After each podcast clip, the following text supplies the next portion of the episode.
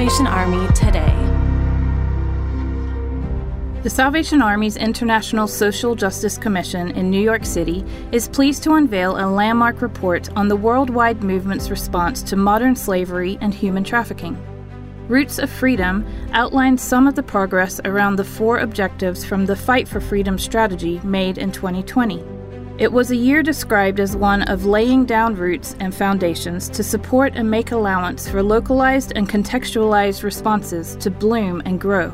Roots of Freedom provides readers with highlights of actions undertaken through the year to address each of eight focus areas prayer, prevention, participation, protection, partnership, prosecution, policy, and proof. The report can be downloaded from the Social Justice Commission's website at sar.my slash roots of freedom.